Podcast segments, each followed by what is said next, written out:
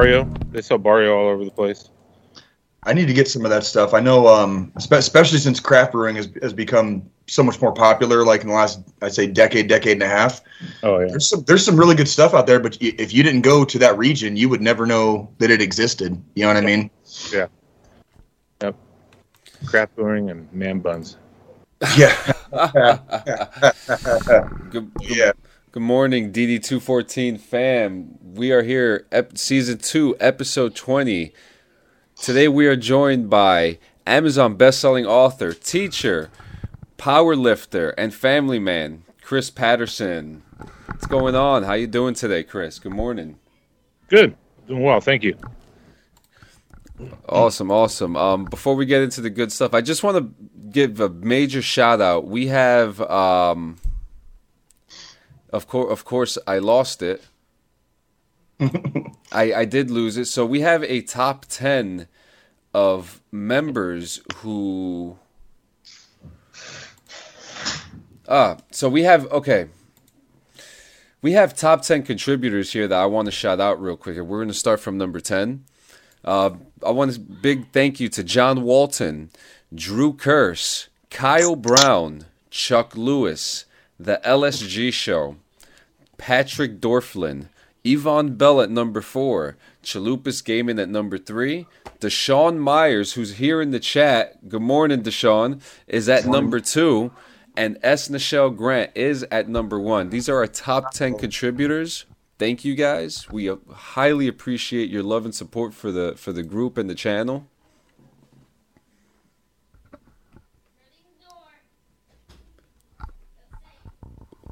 Whoa, can you hear me?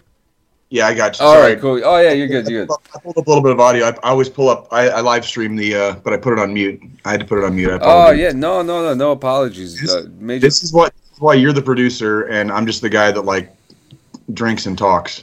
I will, right? I will, I will show you, I will show you the way. I will show you the way. How, how was your, how was your week, guys?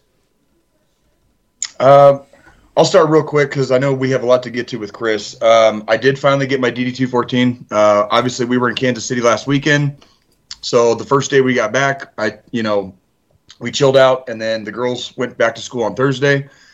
I went straight to the fort on Thursday and got my D D two fourteen officially, and so I'm now an official member of the D D two fourteen club. So my service to country is uh, basically it's it's not official yet. It won't be official until the second of October, but unofficially I'm on terminal leave. I have a D D two fourteen in my hand along with my leave paperwork, which means it would basically take uh, something just shy of an act of God to get me pulled back in. So, so we'll see, and we'll see. Uh, I am still I am still in talks with the Missouri National Guard, so I haven't made a decision on that yet, but we'll see if they can if they can dangle a big enough carrot to. Uh, pay for uh, some some free community college before I use my G I Bill when I move to uh, Kansas City later this year. So, so yeah. How was your week, Chris? Yeah, it was good, man. We started, uh, it was the first week of football, so I'm, I'm a football coach. I'm the head freshman football coach at the high school that I teach at, and so it was first week, so uh, a lot of yelling and a lot of telling kids that they're really stupid because they are. So I'm trying to, trying to, turn, uh, trying to turn half humans into real humans. That's right. That's exactly right. And, I lo- and John, I know you, you probably don't know the history of this, but uh, me and Chris uh, were on the wrestling team together uh, in high school. Uh, we've known each other since junior high, but we didn't. Neither one of us uh, really not very. I want to say, was there anybody in our social circle that really played football? I don't uh, know um, if like, our hardcore like. Yeah, no, not, not really, not past like our freshman year. Not past know. freshman year. So yeah, so we never really played football, but Chris. Uh, after he became a teacher and became involved in the, I guess the um, sports at at different high schools, became a football coach um, and actually really learned learned learned the game very fast and very well. Actually, that you know some of these organizations and uh, institutions in in uh, in Arizona trusted him enough to take over a team, basically, even even at the uh, the Frosh level. I like that's that. Still um, that's kind of a major accomplishment, especially for for ones that have not.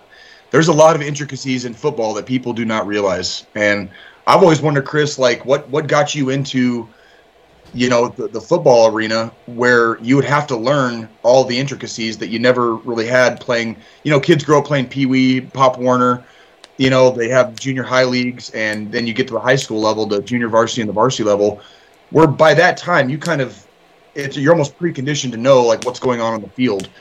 How did you, how did you uh, overcome that, Chris, at, at becoming a coach? Sure. And, you know. By the way, if I if I move, it's because I'm getting attacked by flies. Um, uh, yeah, you know, I've, I've been a wrestling coach at Saguaro High School, where I graduated uh, for about four or five years. And at the time, we had a we had a football coach that, you know, wasn't necessarily supportive or unsupportive of wrestling, but um, you know, I, I wanted, my initial goal was to help out in the weight room and if, get get kids to come out for wrestling. And I knew that football was going to be kind of the avenue to do that, so I started coaching, and uh, you know, just uh, started learning. I mean, I you know, I knew the general basics of football, and you know, started learning how to coach it. And I'm I'm I truly believe that, you know, there are some people who go play football or any sport or an instrument, and then they can turn around and teach it to someone else. Mm-hmm. But there's a lot of people that can do, but they can't teach, you know? Right, right. So, um, you know, just because someone's a journalist doesn't mean they can teach English. Right, uh, very true. So, you know, I started, uh, yeah, I just started learning a little bit more. And, you know, like like you said, kind of some of the intricacies of football, and had an opportunity to, uh, um, you know, there was a need for uh, head coach at Saguaro for the lower levels, and so I took that on. And then I was looking to make a change school district wise, and there was a wrestling opening over at uh, a school called Cienega, and uh, the new football coach over there just happened to call me up and tell me that he was also looking for a freshman football coach. And um, so yeah, and so I mean I.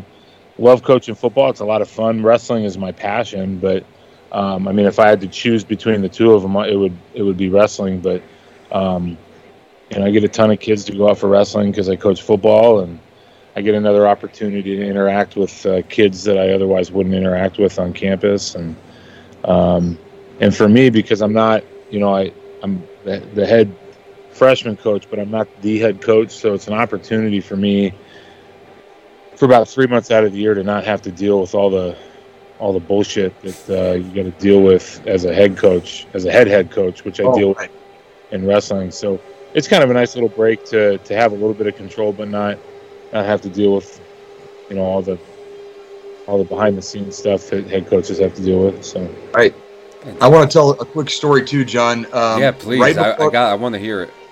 Well, right before right before I went to into the Army. Um, and, and Chris will remember this. Uh, the year before I went in the Army, I helped Chris out uh, when he was coaching wrestling at, at Saguaro, at our alma mater high school, basically. Um, and I was uh, mainly an assistant coach for the junior varsity team. Um, and then I moved away. I moved to Kansas City for about six months with my with my first wife. And then that marriage ended very suddenly, so I kind of ran back to Arizona with my tail between my legs. And realized, you know, on that road trip, I've, I've, I've told the story on the podcast before, like the two days it took me to drive back to Arizona from Missouri, um, I realized, I was like, well, I, I think I'm going to try to join the Army. You know, I, I need to do something. Like this, li- life is not working out right now.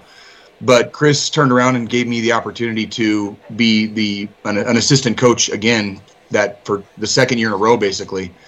And this time, instead of just coaching, I started doing the practices with the kids to get in bet myself in better shape before I went to basic training, basically.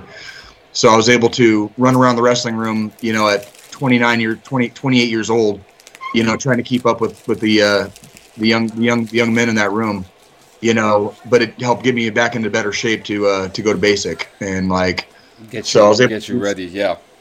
I was, you know, the wrestling, the wrestling room when you're a young man uh, or woman in, in high school era, junior high, it, it, it teaches you a lot of discipline, and you learn a lot of lessons in that room. And it was really cool to experience that again as an adult uh, prior to making a life transition, like such as joining the Army. So it was really neat. And Chris, Chris was, Chris was, was part of that basically, because he was the head coach, and he got. He was he he was kind of calling the shots basically, and the school administration can't really tell him no. Like, what are they going to say no to extra help? You know Jay, what I mean? So, Jay, did you do combatives while you were in? Yeah, I did level one and level two for the Army. That's combatives. Uh, that's a whole Well, that, that's a can of worms, dude. We'll talk about combatives in the Army another time. Like I. Yeah, yeah.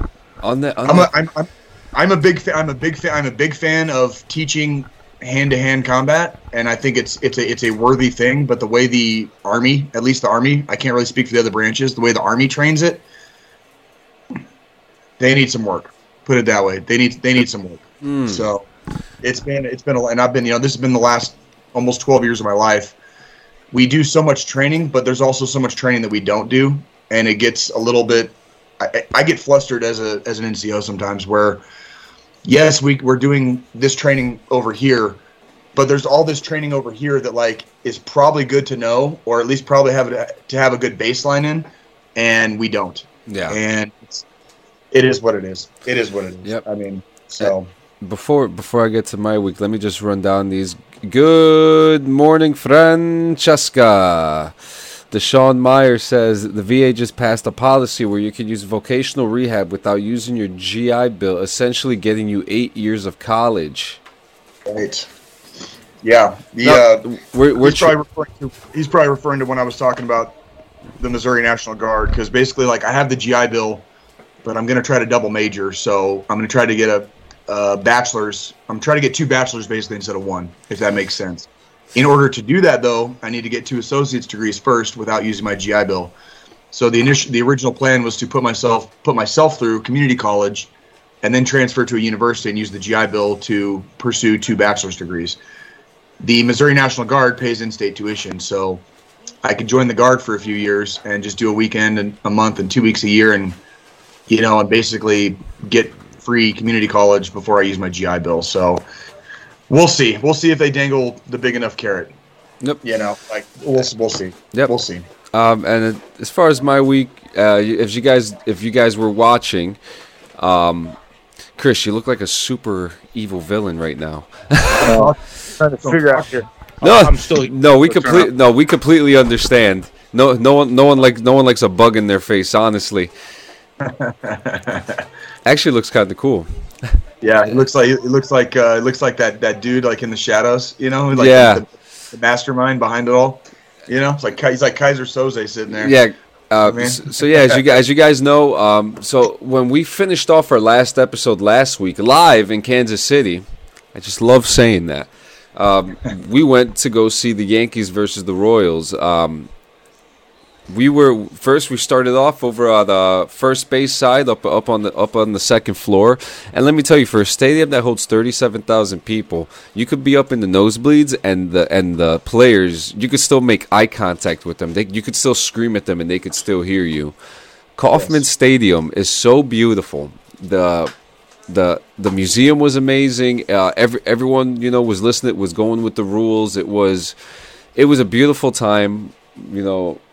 My family and I, my wife and I, we highly, highly thank you for the week that you've given us and having that experience for them having their first base sports game. And Nikki. And, and Nikki. You know. Yeah. I, well, I, said, I said you guys. Oh. I said you guys. You know, it was it was a hell. It was a hell of an experience. And then going, being able to go into the Diamond Club with you and to sit right behind where I could literally see the whites of the Yankees' eyes. You know, right. It was that, that that was unreal. That was unreal. And it, well, and, it, and it, the the best part was it ended up being a really good game. It went to extra innings. Yeah. And then, you know, like, and then I was I was just made aware of this little factoid a couple days ago. But apparently, That's the Kansas it. City Royals set a Major League Baseball record. They erased a deficit in consecutive innings, the seventh, eighth, ninth, and tenth innings. They erased a deficit in all four of those innings. That's never happened before in baseball. But true to Kansas City Royals form, they also ended up losing the game. So, and we were there, know. and we were there for that history-making moment. And you know, to my delight, the New York Yankees won. Yes, they did. You yes, know? they did. And you know although, what? Although, although they played it, they they, they played that uh, that uh, that game against the, the White Sox in the cornfield a couple yeah, days did, ago. Did you see that? Did you see the beginning of that? That yes, was that, that was. Go that, ahead, John. Go that ahead. was amazing. What did you think about that, Chris? Oh, what I mean, that was cool. I, you know, I, I've seen Field of Dreams before, and I know that other people have um, uh, more of a sentimental reaction to Field of Dreams than I do. But it's still, it's an amazing movie. It's an iconic movie, and that was just an iconic uh, uh, thing that they put together with Kevin Costner. And, oh man, oh man. Now the Yankees lost that game, right? Oh yeah, they lost. They lost. They lost at the very. It was like at the very end. What a play too! What a play! And and it was, it was a walk-off home run, wasn't it? Oh yeah. Yeah. And the yeah. funny part is, I saw this. I saw this meme that said the New York Yankees are the only team in M L B history to lose a game in Iowa. And you know what? It's okay. We're the New York Yankees. We'll take good records. We'll take bad records. We'll take all of them. Roger that. Um, Roger that. You know, but, but I'll, tell, I'll tell you what. The part at the very beginning when they when they, when they walked out of the cornfield, like that was like that was touching, like, man. I turned around. I my wife was crying. I got dude. I got chills, man. Like. That's like like like what Chris was saying. Like that, me and my dad, like we we sh- our bond is basically baseball. And it's like I can't watch I can't watch Field of Dreams without turning into a fucking sobbing mess at the end. Like where he's like, "Hey Dad, you want to have a catch?" You know, it's like, and you just find me in the corner somewhere crying. You know what I mean? Like because because that, that that movie means a lot. You know what I mean? So to have them do that was really it's kind of special that they did that. So. Yeah. And you know the, the drive back home was definitely longer than the than the drive going over there, but you know we, we did the drive. We got back home. There was like this this such this strong feeling of relief once we once we got out of Illinois, because that was that was the game changer. That that state is hell to drive through, and Indiana, and then once we got to like Ohio, we're like oh Ohio, and then we hit Pennsylvania. We're just like yes. Yes, and then we stopped in Pennsylvania, and we were just like, okay, we're stopping for, for a little bit, and, and we stopped, and we're back home, and I'm still I'm still living in the moment. I'm going to work listening to Kansas City uh, on iTunes, you know. Um, so, and and I have to say, the Rufus Teague barbecue sauce is the best barbecue sauce I've ever had in my life. Nice. That's the canned one, the the barbecue in the can. Yeah, one in the can. Yeah, that was delicious. I had I had it with the finest meats from McDonald's. You know, and and it, it that was great. That was great. The the the Jack Stack hot one. I didn't realize it was going to be hot sauce, but it's good, man. But again, thank you. I have about three hundred pictures that I'm sending you in your email today. Good. I hope that your computer doesn't fry up because of it. No, it, it, this is a pretty, this is a fairly new laptop, so it should be able to. I'm actually getting ready to purge a bunch of Army stuff off my laptop because I, I had to get this laptop uh, last year actually because my previous laptop was, it still works, but it was taking a big crap, and because we were doing everything virtually, I needed a better yeah. system basically, and so I basically have a functionally functionally a new a new laptop now that hopefully should last another. I'm. I pray like four or five years at least, because I don't really use my laptop for anything other than business or business or uh, or work, basically, if that makes sense. So, so yeah. But um, yeah, no, we were we were you we do were everything glad else with your phone. So, well, we, we, we had a, we had a great time, and yeah. I was we we were happy to have you. I'm glad I'm glad you got to experience you know um, my, my the place of my birth, you know, and it's gonna be it's gonna be my home. Um, in about another uh, four and a half months, or excuse me, three and a half months. So we're looking forward. We're we're looking forward to getting back out there for good. And yeah. Oh, oh, and by the way, remember I kept telling you like because I grew up in Arizona, I'm like a rain curse. Like the day at like the day after I left, like they had a badass storm there in Kansas City. And then like Chris is saying, like Tucson's getting storms right now. Like I'm I'm in Colorado with no rain, just no thunder, no rain, no nothing for Jay. Like I'm just. Wow. Don't feel so bad. We don't even got a cloud in the sky. So, what's up, Joe Poe?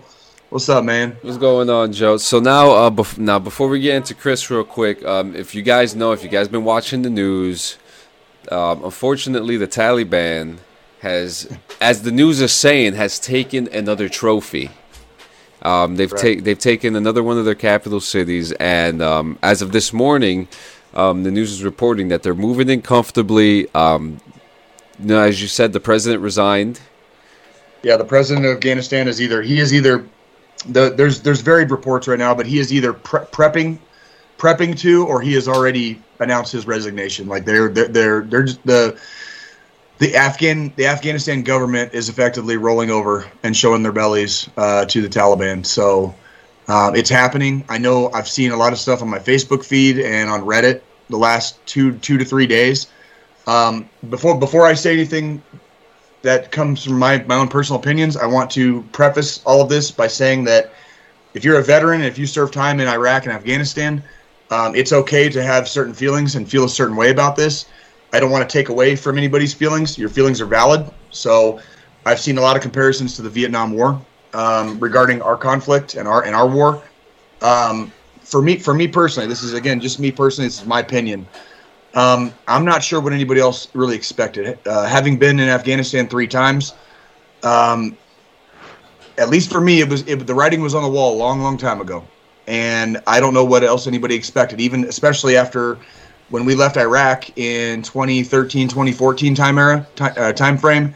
And basically the same exact thing happened, and ISIS came in and filled a vacuum, so we went back in, helped uh, helped uh, stamp uh, ISIS out for the most part, and reclaim reclaim a lot of what they what they had taken. Um, I don't know what else what what anybody expected. I really don't. Uh, I understand the feelings of loss and the feelings of what the hell was this for, I guess, to an extent. But for me personally, when I signed up, I knew what I was signing up for. Um, I don't know what what anybody else really really truly expected. Like, if you ever went on mission with the A N A, if you ever saw how the country operates, you know, on like a day to day, like between the cities and the rural areas. If you've ever been to that country and seen how it operates, you kind of just knew it wasn't going to happen. Yeah. You know, like this, like whatever. We we went in there primarily to find and eliminate Osama bin Laden, uh, take away any um, government governmental support for terrorist organizations. We accomplished those missions uh, quite a long time ago, actually. Now, twenty years later, um, the Taliban are moving back in, which I remember reading news newspaper stories from oh three, oh four, when we first started going into Iraq, that both conflicts were going to be open-ended and, you know, unwinnable scenarios, basically. Whatever, dude. Politicians, politicians, and the people way, way, way above my pay grade in the military are the ones that lost this war. We never lost. We never lost a single pitched battle against any force of size on that battlefield in twenty years. We walked across that battle space and did whatever the fuck we wanted for twenty years. So we literally went into their country. And we turned it into the fucking biggest episode of the Hunger Games you've ever fucking seen and did whatever the fuck we wanted for twenty years. That's not a loss in my opinion. Okay? You can blame the politicians. You can blame the generals. And I'm looking forward to reading some books in the next like ten to twenty years over like all the things that, you know, probably could have done, been done a little bit better. But as far as like if, if you were boots on the ground in Afghanistan, I don't care what your M O S is or what branch you serve with, you didn't lose that war. Okay? You guys did not lose that war. I didn't lose that war. Okay, you can blame policy and you can blame, uh, you know, geopolitics for that shit.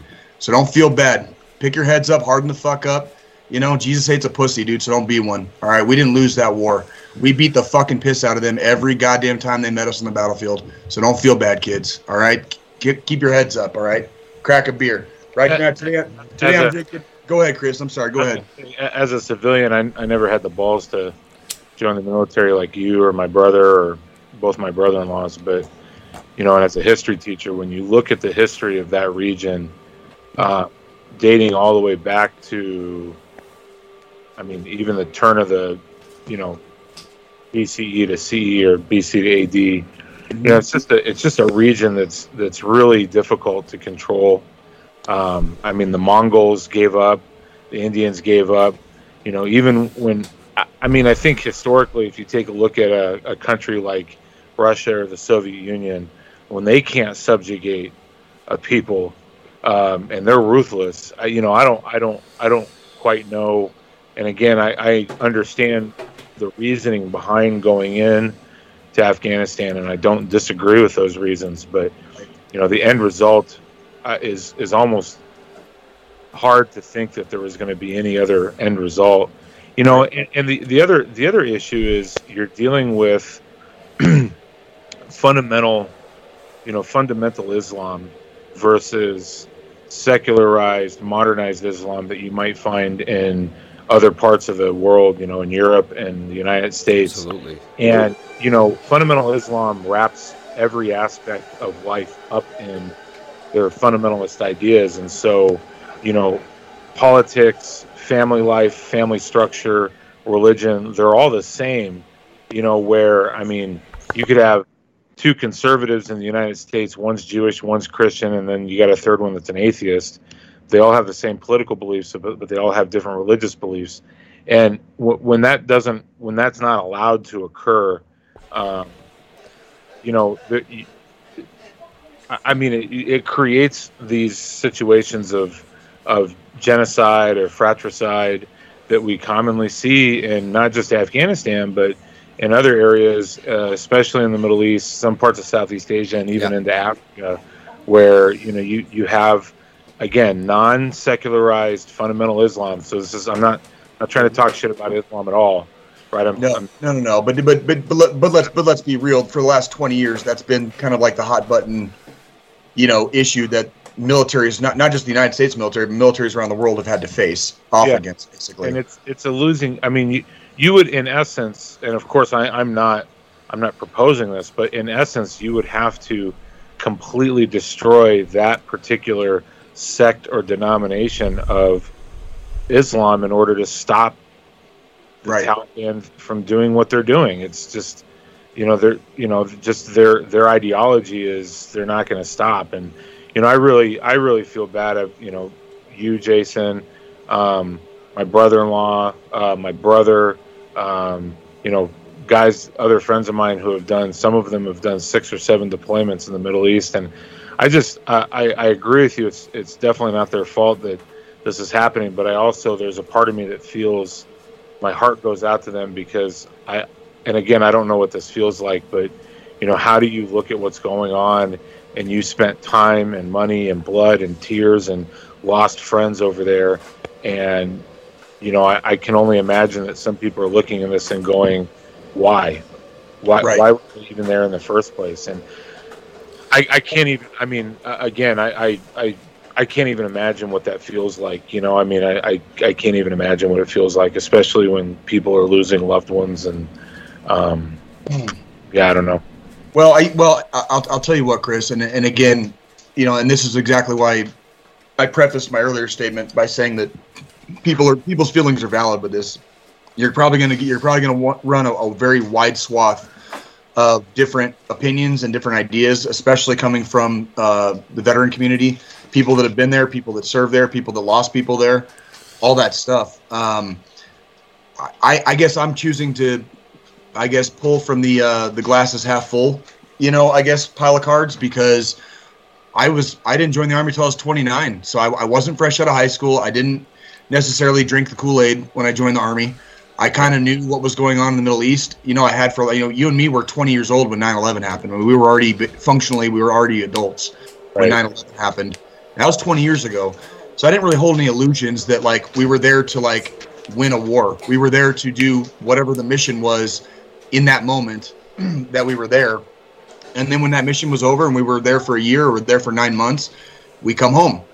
You know, like like like I said, this is this was up to the politicians. This was up to the generals. You know, I don't want to necessarily disparage or, like, name drop, you know, but, I mean, all you got to do is, like, you know, read read the, read the rosters from the last twenty years of, like, the, our presidents and Congress, uh, the, the the gentlemen and uh, and women who were um, leaders of our armed forces in the last twenty years. I mean, they, they set the policy. They dictate it. So whatever the mission was for that set of years, and then the and then Afghanistan just kept going on. So, like, this is our mission for the, for three or four years. Okay, this is our mission for the next eight years.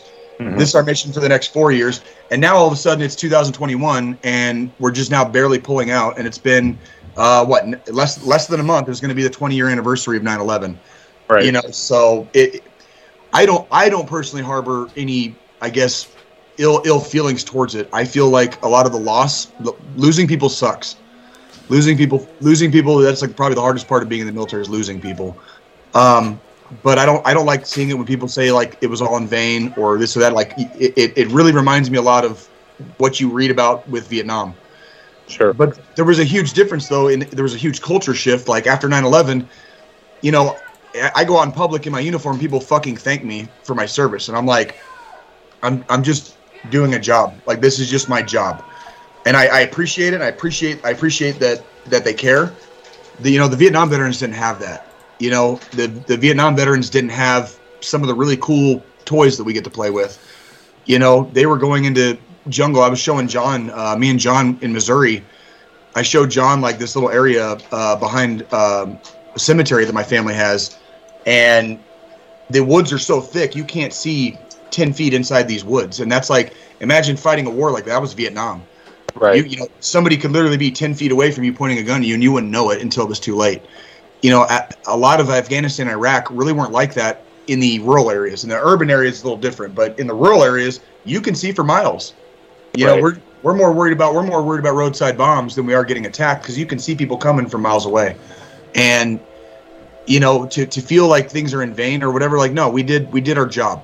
And it was it was a job, and we don't have a conscription force anymore. We don't draft anymore. So for, for any veteran during G W O T, during the Global War on Terror, be proud and hold your head high, because you volunteered and you you did your part, and you took the you took the place of somebody who not only probably didn't want to be there, but probably didn't belong there, you know. And there were a lot of uh, young men and women uh, in the Vietnam conflict that did not have that choice. They were they were drafted, and they were told, like, you're going you're going to Southeast Asia, you know. So I I, I try to take a little bit more of an optimistic approach to it, but I definitely understand where there might be a lot of people that are having a lot of ill, ill feelings right now watching uh, the fall of uh, Kabul right now, the capital. So, so yeah. Very, so, yeah. very, very interesting stuff. Um, now, let's get to the to the meat and potatoes here. Uh, so, Chris, you are you have created the Dreamwalker Chronicles. Yeah. Which, from what I'm seeing, you're up to book five.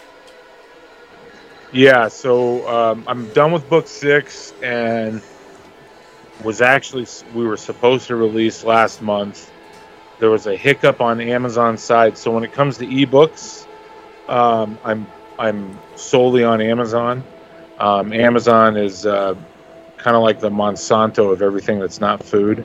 Um, so if you're a, if you're an author and you're not with one of the big five, so that would be like Penguin or Um, you know, Del Rey or one of those uh, large uh, publishers, Amazon is kind of the way to go for right now.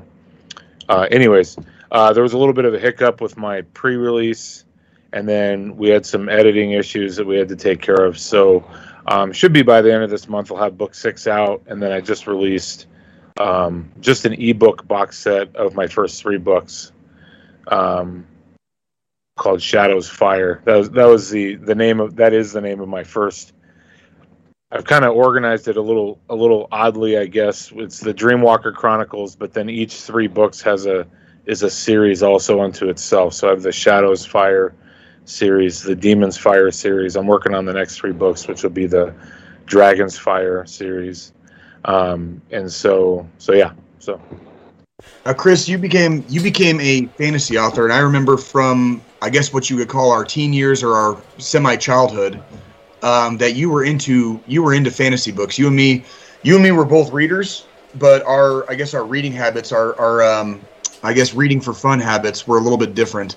So tell me tell me what's some of the fantasy books that I guess inspired you, and then as you became a writer in your adult in your adult years, uh, what were the what were the fantasy series that really, I guess, stoked a fire inside you that when you started writing fantasy, like that was your inspiration, I guess. Like, what, what, what did you, where did you delve your or your inspiration from?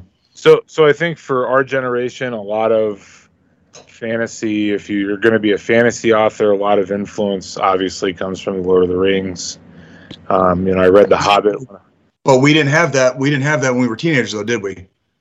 Well, I mean, there was well, like one. There was like one book out, right? There was like one book out at the time, maybe. Oh no, they were. I mean, the Lord of the Rings was written in nineteen fifty-eight, I think. I'm so, I was talking about Game of Thrones. I'm sorry. Oh yeah, yeah.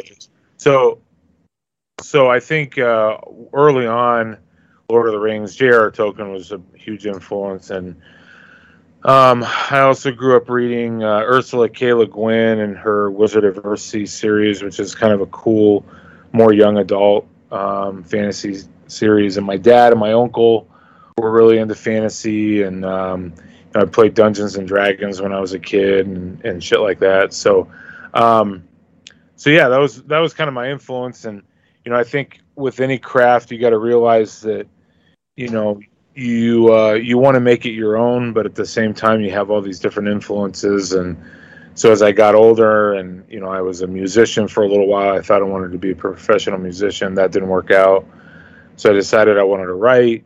Um, So then I started pulling from some other influences like George R. R. Martin and Game of Thrones or Song of Ice and Fire. Um, there's another author. He's he's also an indie author, so he's an independently published author, but he's just doing so well right now. His name is David Estes, and he wrote the Fate Mark series, which is really, really good. Um, you know, so I started reading. I started kind of branching out away from Lord of the Rings because I, I feel like in the world of fantasy, you get this, you get people who are Lord of the Rings buffs, and you kind of get pigeonholed, and you only ever ever write to that. And I think one of the cool things about fantasy is you can write about, you know, some of the stuff we've just been talking about. You can write about geopolitical issues. You can write about religion. You can write about racial issues. You can write about social issues. But because in most cases it's a made-believe world with make-believe characters and, and races that don't actually exist, you can do it in a very kind of clandestine way, you know. Right. So you can, you know, and and I, you know, one of one of the labels that I've given myself is Christian fantasy. Okay. Um, you know, and, and I mean the Christian fantasy in the sense that, I mean, I I'm am a Christian author, but but at the same time I have a clear cut delineation between good and evil. Um, there are, you know, there's a, uh, you know, my main character believes in a monotheistic, you know, Christ-like God, um, but it's still all made believe, you know. So. Right.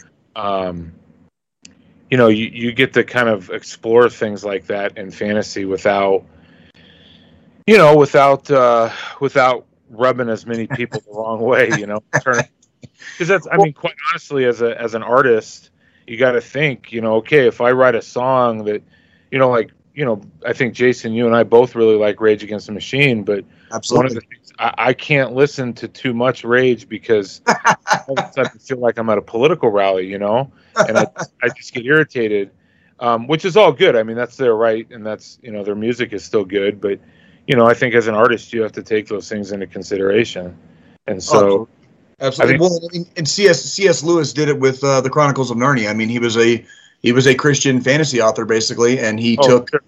He took the allegory, I guess the allegory of the, you know, the, the, the, the tale of Christ basically, and turned it into this long fantasy series. Yeah. Yeah.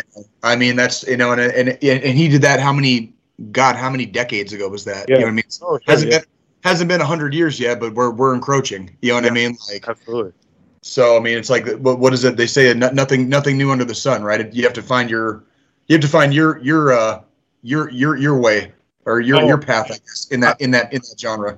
I right? tell students all the time that want to want to write, you know, and they find out that I'm a writer, and they ask me about, you know, st- I and I always tell them like, look, you, you're never going to tell a brand new tale, right? right? There's there's really there's I mean all all stories are going to be about an external journey and an internal journey, right? And uh, you know, it's just how can you make your story uh unique for you. Um you know, it's like I, I, you know, there's there's really no new story. It's just people pack it, repackaging it in right. a way that's unique to them, and you know, hopefully to enough people to make it worth their while. Well, there's a, there's a little minor minor factoid that a lot of people aren't aware of. uh w- William Shakespeare, good old Bill Shakespeare, uh for all the plays that he wrote for all the plays that he wrote and that he's world world renowned and famous for, you know, for all for all time, only one of his stories is considered an original story. There's only one only one play. It's called it's called The Tempest, and The Tempest is the only considered it's considered to be the only original Bill Shakespeare story. Yeah. So out of all, out of all of his other plays, Romeo and Juliet, you know, Hamlet, Othello, all those other stories, The Tempest, the Tempest is the only one that's really considered. Yeah, that's actually my favorite. That's my favorite Shakespeare one too. The Tempest. What, The Tempest? Yeah. Really? Yeah. Good for good for you for knowing Shakespeare. Jesus Christ. Yeah, I didn't Chris, even I didn't even know that that was considered his only original that's, one. That's like his only. Yeah, that that's like that's like Shakespeare's Tarantino. Like that's his only original. Like, Chris, uh, we have a question here from Deshaun Myers. Yes, uh, we who do. Who is your favorite character in your series and why? Um, yeah, that's a that's a so my my main character, Eric, is um I mean, I guess probably my favorite character because he's my main protagonist. Um, and I wrote him from one of the things that I tried to do when I was writing about Eric was he's a younger brother. I happen to be the older brother. So there were times when I tried to think about what was it like growing up with a with an older brother who life and so you know I tried to try to encounter that from that perspective. I like I, I really I really like the uh, I really like what I've done with Eric's journey through the, these last six books and his his maturity. But then there's a there's another character that I really really like writing. And he's a supporting character. His name is Andragos. He's a, a wizard, a necromancer. And nice. For the nice. First, I, I, you know, no no spoilers, but but he, he also has a, a character development story that I really enjoy. You know, the the other thing when I got to writing, I think one of the things that happens in fiction tales is you you have clear-cut good and clear-cut evil, and I think that's a good thing. I think that's good for readers, and and I think, you know, from a from a morality standpoint, I think that there are definitely people in this world, in our own world, that are clearly good and clearly evil, but the vast majority of my characters are somewhere in between. You know, they have character flaws that to some people would make them the enemy, and then and then positive things that make them friends to other people. So I think with Andragos, that's what I really try to play with with him is Um, yeah, he's a terrible person called the Harbinger of Death to some people, but then to other people, he's he's a savior. And so I, I like writing that. I like writing through that mm-hmm. that uh, that internal very, conflict. Very interesting. I love it. I love it. And, and I think it, it, that also that also speaks a lot to how um, how many shades of gray are really kind of omnipresent in life. You know, where it's like we, we, we can talk about good and we can talk about evil, but when you get down to brass tacks, you know, like average Joe, average Jane, there's going to be this spectrum of gray where it's like you you might you might be kind of a piece of crap in your regular day-to-day life, but people don't see behind the scenes when you go home to like the wife and kids, or they don't see behind the scenes when you're actually pulling strings, pulling pulling strings from the top to make a lot of better stuff happen for people, you know. I guess subservient or subordinate to you. That, that reminds. We, go ahead. Uh, that that reminds me a lot of like how a lot of people view Che Guevara as well. How some people see see him as this this monster, but other people see him as this this this revolutionary hero. Well, and history gets a lot of a lot of history gets whitewashed as as you know, and and, and this is not just from one side or the other. Like, you know, pretty much any political political I guess ideology will whitewash the stuff they don't really want people to, well, to think about as as often, right? You know, like go ahead.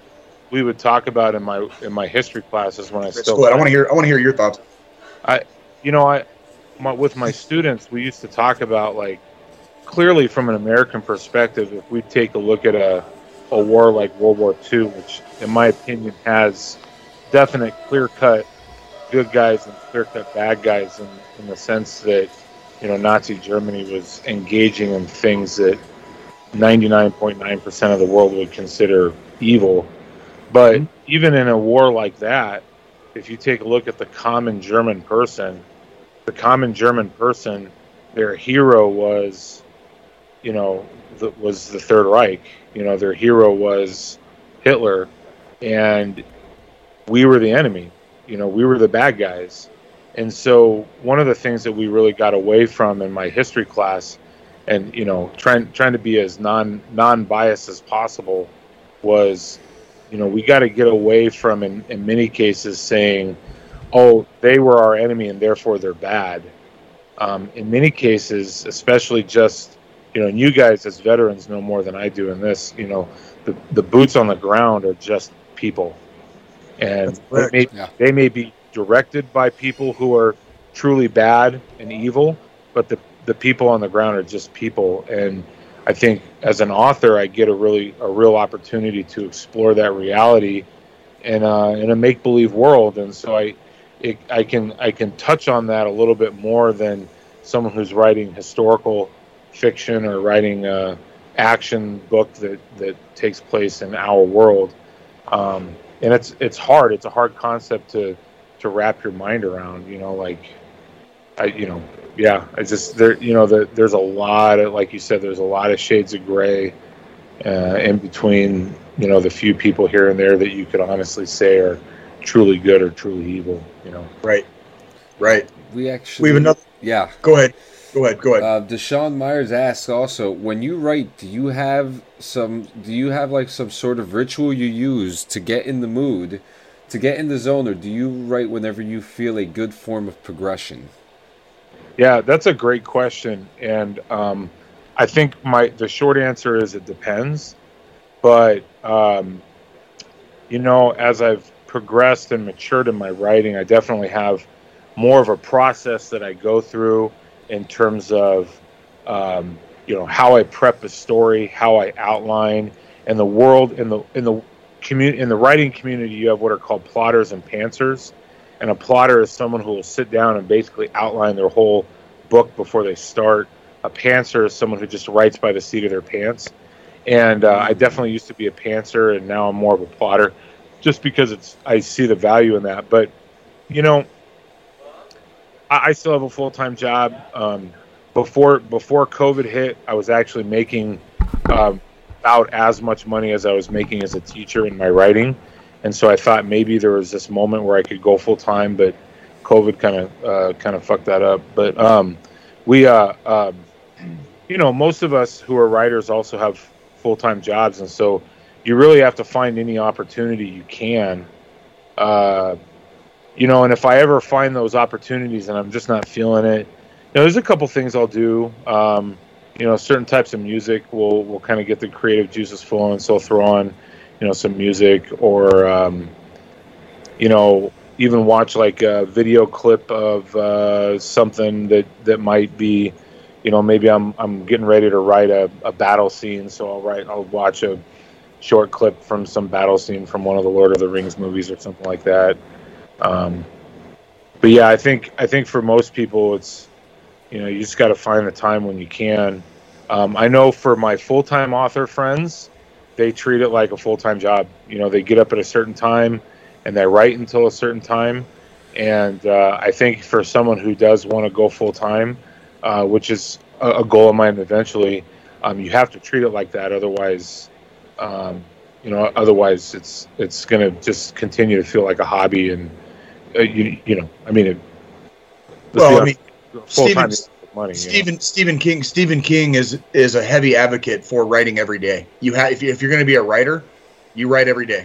And yeah. he's a, he's a huge advocate for that. Like one of the, uh, one of the best um, books I've ever read on how, on how to write or how to become a writer is by Stephen King. It's called On Writing. And that is probably one of the single best books I've ever read on like just the, the process of writing. And yeah. he's he's a huge advocate of you have to write every day, even if it's just a hundred words that you you know word vomit into your laptop or onto paper. At least you wrote something that day, basically. You know, I, th- I think even going back, like like let's say you just wrote a chapter, uh, you know, go back, go back and edit your chapter. You know, like maybe maybe at the moment the creative juices are are kind of stopped up and you don't you don't have anything new to write. So take that opportunity to go back and review some of the stuff you've already written. I personally chunk everything up into percentages. So I go ten percent, twenty-five percent, fifty, seventy-five, ninety, and then one hundred. And so every time, once I get to that ten percent landmark, I'll go back and read through my ten percent. And that'll take that'll take a day's worth of writing, you know, and that's okay. Um, and then when I get to twenty-five, I'll go from ten to twenty-five and read through it. And, um, you know, it's kind of the process that I've I've gotten to. So. Do you do you utilize an editor or do you edit your own stuff? No, I, I self edit um, before I send it to an editor. But um, you know, it, are you in, are you surprised with the stuff that comes back after you? So like you already edited your own stuff, and then are you are you ever surprised like when you when they send it back and they're like, you know, you missed this or you missed that or there was a a, a typo here, you know, like whatever, like. So um, I think at first I, the the editor I used, a guy named Graham Schofield, uh, very cool guy, British guy, lives in the Philippines. Uh, he uh, I think when I first started working with him, and I had already published A Chance Beginning, and then he went back and we made a lot of changes to it because he edited it for me. Um, at first I was pretty surprised, but at this point I'm not surprised anymore. He's, I, you know, I have I have five, almost six books in Dreamwalker Chronicles, and then I have a standalone um, historical fantasy fiction. He's done all of those, and um, you know, I know, and, and I'm glad I have him. You know, it's it's hard when you've got a Um, you know, yourself or just a, a friend who's willing to edit for you. Uh, they just don't have the editing eye that, that you need. And, you know, so I, I obviously pay Graham to edit for me, but it's well worth it. You know, I mean, and, and independently published authors, you know, you're, you're already running under the stigma that your stuff is garbage. It's not as good. That's why a publisher hasn't picked you up, you know, all that, all that kind of junk. And so I think that, you know, independent authors especially need to make sure that their stuff is crisp and it's good and it's it's professional. And so that's why I think hiring an editor is important. And you can find, you know, I, I pay Graham well because he's very good. Um, but, uh, you know, you can find editors out there on Fiverr or something like that that, that are good. Um, and they, they're not going to be super expensive, uh, especially if you're just starting out and you got a small budget. Um You know, I'm fortunate enough that, I mean, at the moment, I make just enough to cover my marketing and my, some of my some of my content editing stuff. But, you know, I mean, when you're just starting off and money's tight, you know, you got to find what you can. And yeah, Fiverr is a great place to find cover artists and editor. Oh, Fiverr, is that? Can you can you spell that out for like for the people that uh, never heard of it? Is yeah, it just spelled out? It's F I V E R R dot com. Okay. Uh, there's all kinds of, you know, I even I even have a Fiverr profile for people who need formatting. You know, I have some professional software that I've purchased in the past that will format your book for both paperback and ebook, and so it looks professional. It looks nice. Like professionally, you know, printed. Um, and so I've helped a couple authors with formatting, and you know, they send me their manuscripts, and I go through and.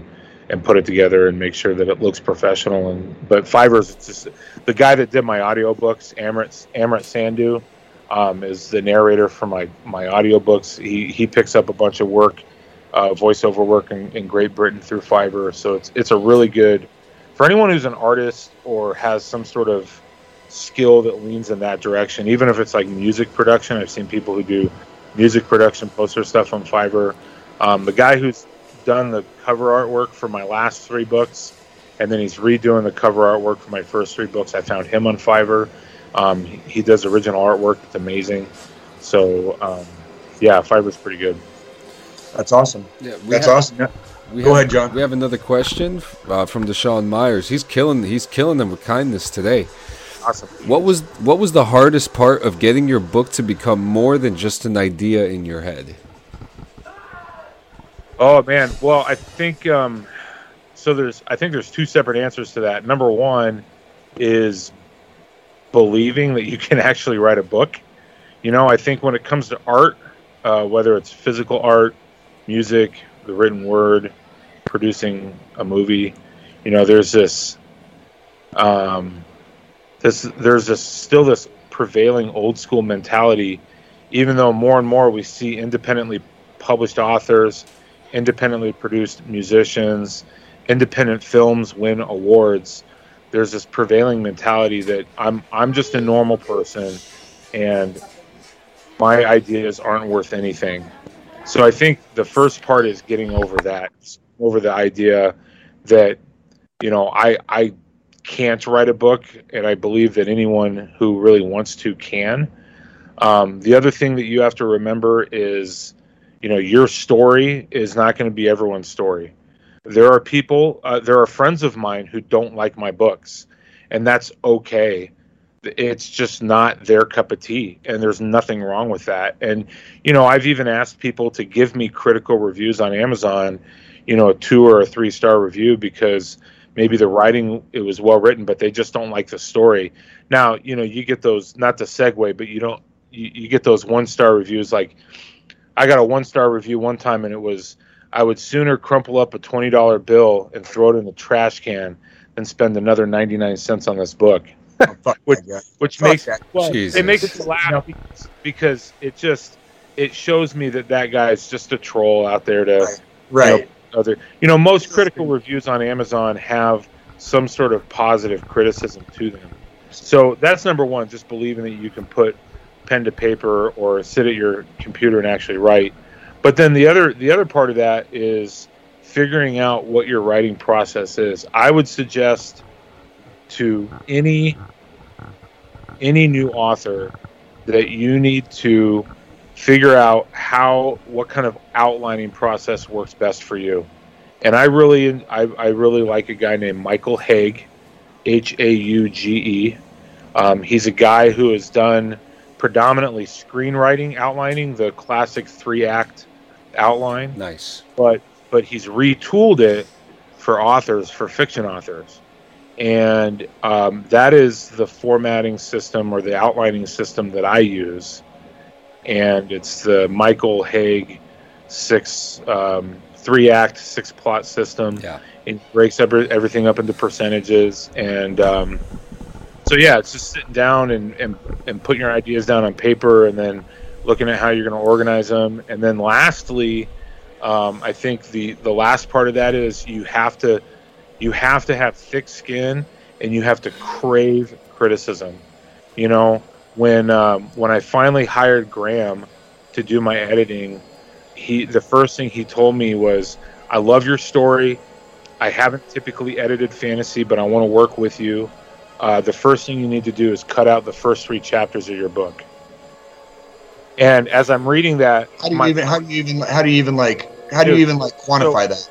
Well, so what's funny about that is is I have I had learned early on that, you know, criticism is good, even though sometimes it's hard to stomach. My wife, as I'm reading it, is standing over my shoulder, and she looks at me and she goes, "Fuck that guy," you know. But, um, you know, uh, I, I ended up you. cutting out the first three chapters, and it made my story better. So you have to crave criticism. I mean, um, if someone comes back and says, "Hey, I really like your story," you know, you, you, you do a beta read, which means you find some people that are willing to read your book and just give you feedback before you're ready to publish. Um, you know, if they say, "Hey, I really like your book, but this character is kind of flat," and then you start arguing with them about that, well, then you really don't want criticism. You don't. You're not really look. You're just looking for praise, and uh, that's that's never going to work. That's never going to create a good a good piece of artwork. Yeah. I do. I do need to interject here too, because you you you kind you kind of mentioned that you have friends that aren't aren't necessarily a fan.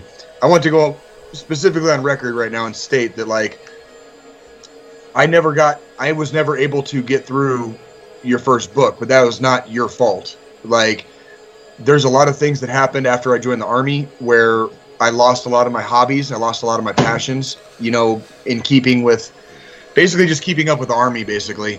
And I have this, I have a, John, you'll probably get a kick out of this. I have this, a dog-eared, I mean dog-eared copy of Chances Fire, which is the very first book that Chris wrote. And it's a, it's a first edition. So when, when Chris gets world famous someday for his writing, you know, there's a dog-eared copy that I'm going to sell for like one hundred thousand dollars. I'll be like, this book, this book has been to the field. This book has been to Afghanistan. Like, it's, it, it, it looks like it's been read five hundred times. Yeah, but I but I was never able to make it all the way through, because as soon as I would start, something would pop up. I go off to the races. Two days or two weeks or two months later, I still haven't like gotten to the next part, so I have to like reread what I just read. I have never. I still to this day have never, and I'm looking forward to this. One of the things I'm looking forward to very much, especially now having my D D two fourteen officially. I actually just started last night. I actually I was FaceTiming with my girlfriend, and she was watching some T V, and I was like, "Is it okay if I just read?" And so we sat on FaceTime, and she watched T V, and I read a book. You know, I, I, I finally started reading again. I haven't read, or I used to write a lot too. Like, I haven't read or written anything in like almost twelve years because because Army. Right. You know, like I, I got so hyper focused on my job basically. Like, I lost some of these passions in my life, and like it's not that Chris. I didn't like Chris's writing, because Chris is one of my best friends. And I would I would have loved to have given you like an honest critique of A Chances Fire. How many years ago was that? Like it's over. It's been over a decade. It's been like thirteen or fourteen years probably. Twenty. Well, twenty twelve, twenty thirteen, and then yeah. it's gone through. Yeah, it's gone through four revisions and. Well, I want to say you gave me that book. I don't know if you gave me that book when I was in Tucson for Pablo's wedding, maybe? Was that December of twelve? Would it have been out then? I think that's that's probably right. Yeah. So like, and I don't, at that point, I'd only been in the Army for a little over, or no, he got married in twenty eleven. It was before I went to Afghanistan. Yeah. So like, yeah. So since twenty eleven, I've had this, I've had this one copy of this one book of Chris's, and I have not been able to really touch it other than making sure it was in my, it was in my, my stuff basically. Yeah. When I go, when I go train or I go to Afghanistan, but it wasn't because I didn't like your writing. It was because Army, and I'm, sure. I'm totally, I'm totally going to blame the Army on that. So, so I have, I have a question actually, and we actually have another question from Deshaun, which is actually a question I was going to ask, but you had mentioned the, the Hague system. I'm actually slightly like, familiar with it. So do you write do you write your books in a script format before you you finalize it? So uh that's a really good question. My my writing my writing my plotting system, what I'll do is I'll sit down, and normally I'll take about a day, you know um and you know when I say a day, I'm, I'm probably a couple hours, you know depending on what's going on, um and I'll write just um a, a brief two to three paragraph overview of what my, my book is going to be about. And then the Hague system, what it does is it breaks everything up.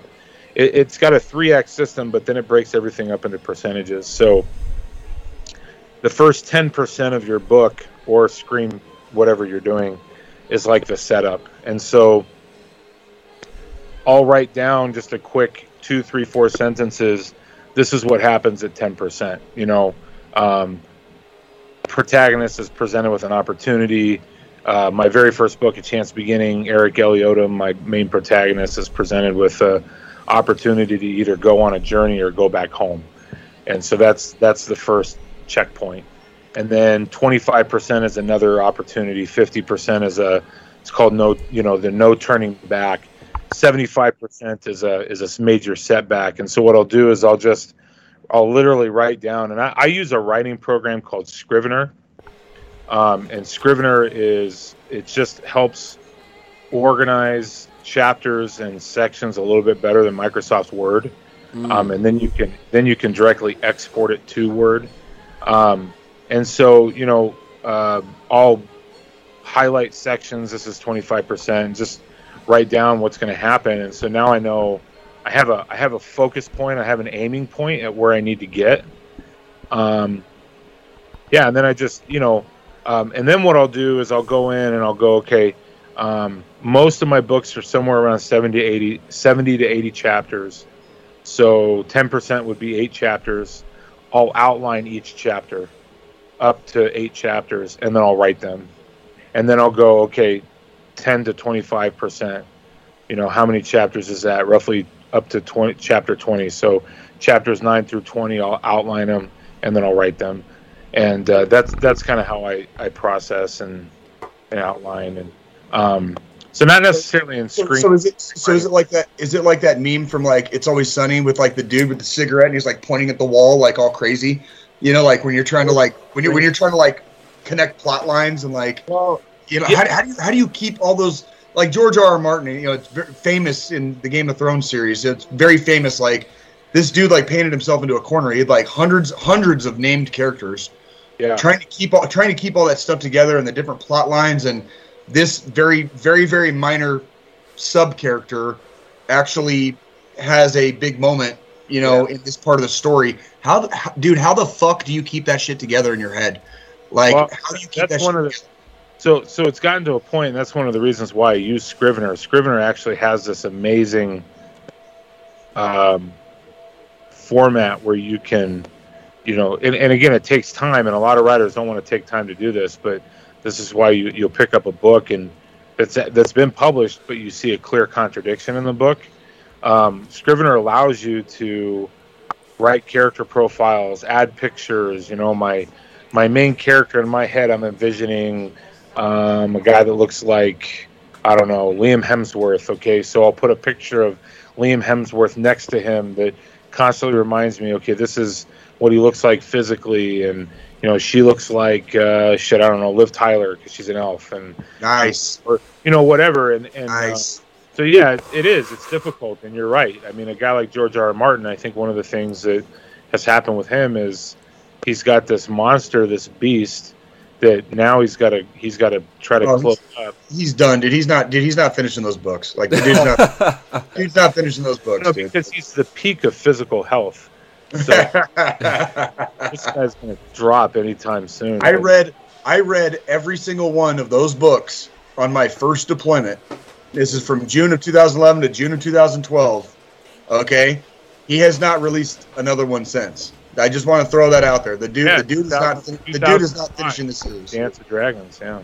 So yeah, the, the, the, the dude is not finishing the series. It's it's over. It, it's fucking over. It it's as over as Afghanistan right now. Well, you know, it's like Wheel of Time series. I mean, Robert Jordan had what uh, eleven books in the Wheel of Time series. Right. He, he kept saying he was going to be finished, and then he died. And uh, thank God for Brandon Sanderson, who came in. And Brandon Sanderson, you know, Brandon Sanderson's another guy who. Um, he's a guy that I didn't really pay a whole lot of attention to back in the day, but Brandon Sanderson is um, a guy who interjects. He, he's Mormon, so he interjects a lot of his um, his faith background into his books without putting it in people's faces. Um, right. He uses a fantasy world to do that. Um, just a phenomenal, you know, for someone who who is really wants to get into, you know, like Deshaun is asking some great questions. I mean. And Brandon Sanderson, um, not only would I read his books, but you know he's got a blog and he's got a lecture series on YouTube. Uh, some lectures he did at B Y U about his writing process, which is amazing. And and again, not necessarily, you know, w- do I suggest follow every single thing he says, but just great information. Sure. Well, and and, and Joe Joe Poe just commented that he was he's just happy that Stephen King finished the Dark Tower series, and the ending was kind of garbage though. And I know you, Chris, you know this from growing up with me, that I was a huge Stephen King and a Dark Tower fan when we were basically when we were kids. And yeah. I remember waiting several years for the next book to come out. And then when we were seniors, uh, Stephen King got hit by a van in Maine, walking on the side of his road. Oh, wow. Um, and and al- almost died. And that actually that actually spurned him to finish his series and finish his basically what, what amounted to his magnum opus. Basically, that was his. His swan song was The Dark Tower, and I have the you know they they've since made comic books. They've made a dog shit movie that I refuse to fucking watch. Like I fucking, I'm not even gonna fucking talk about the movie because it was fucking garbage. Um, but he had this like gigantic, ginormous, you know, world that he had created, mm-hmm. but he was kind of stuck in that like that writer's block. And uh, you know you, we can talk about George R. R. Martin. Stephen King before he create, you know, before he finished the Dark Tower series, and oftentimes you see writers get stuck, kind of like they kind of paint themselves in the corners, really, and it's like they don't know what to do, and that's what, and that's really where that question stemmed from, because I know, especially in fantasy, like I can think of a hundred different short stories to write, but it's a short story, right. So if I write somewhere between two and twenty pages, story's done, story's done. Well, yeah. I know from and there's there's not a lot to keep together. You write a fantasy, uh, a very epic fantasy series, you're going to get new characters, you're going to get old characters, you're going to get characters that came in somewhere around like the third or fourth book, but then maybe they take greater, but then maybe they take greater prominence, and that's why I've always wondered like how how the fuck do you guys keep all that shit together in your head? Because I don't know about you, Chris, but well, you've known me long enough. My head's full of like broken glass right now, dude. So I'm like, I got to write everything down. You know what I mean? So I don't know, like. Yeah. Well, that's, I, I, I'm not the best at, at at taking notes, and that's probably one thing within my writing that I could do a lot better is that, you know, is write, jot down notes. I got this idea.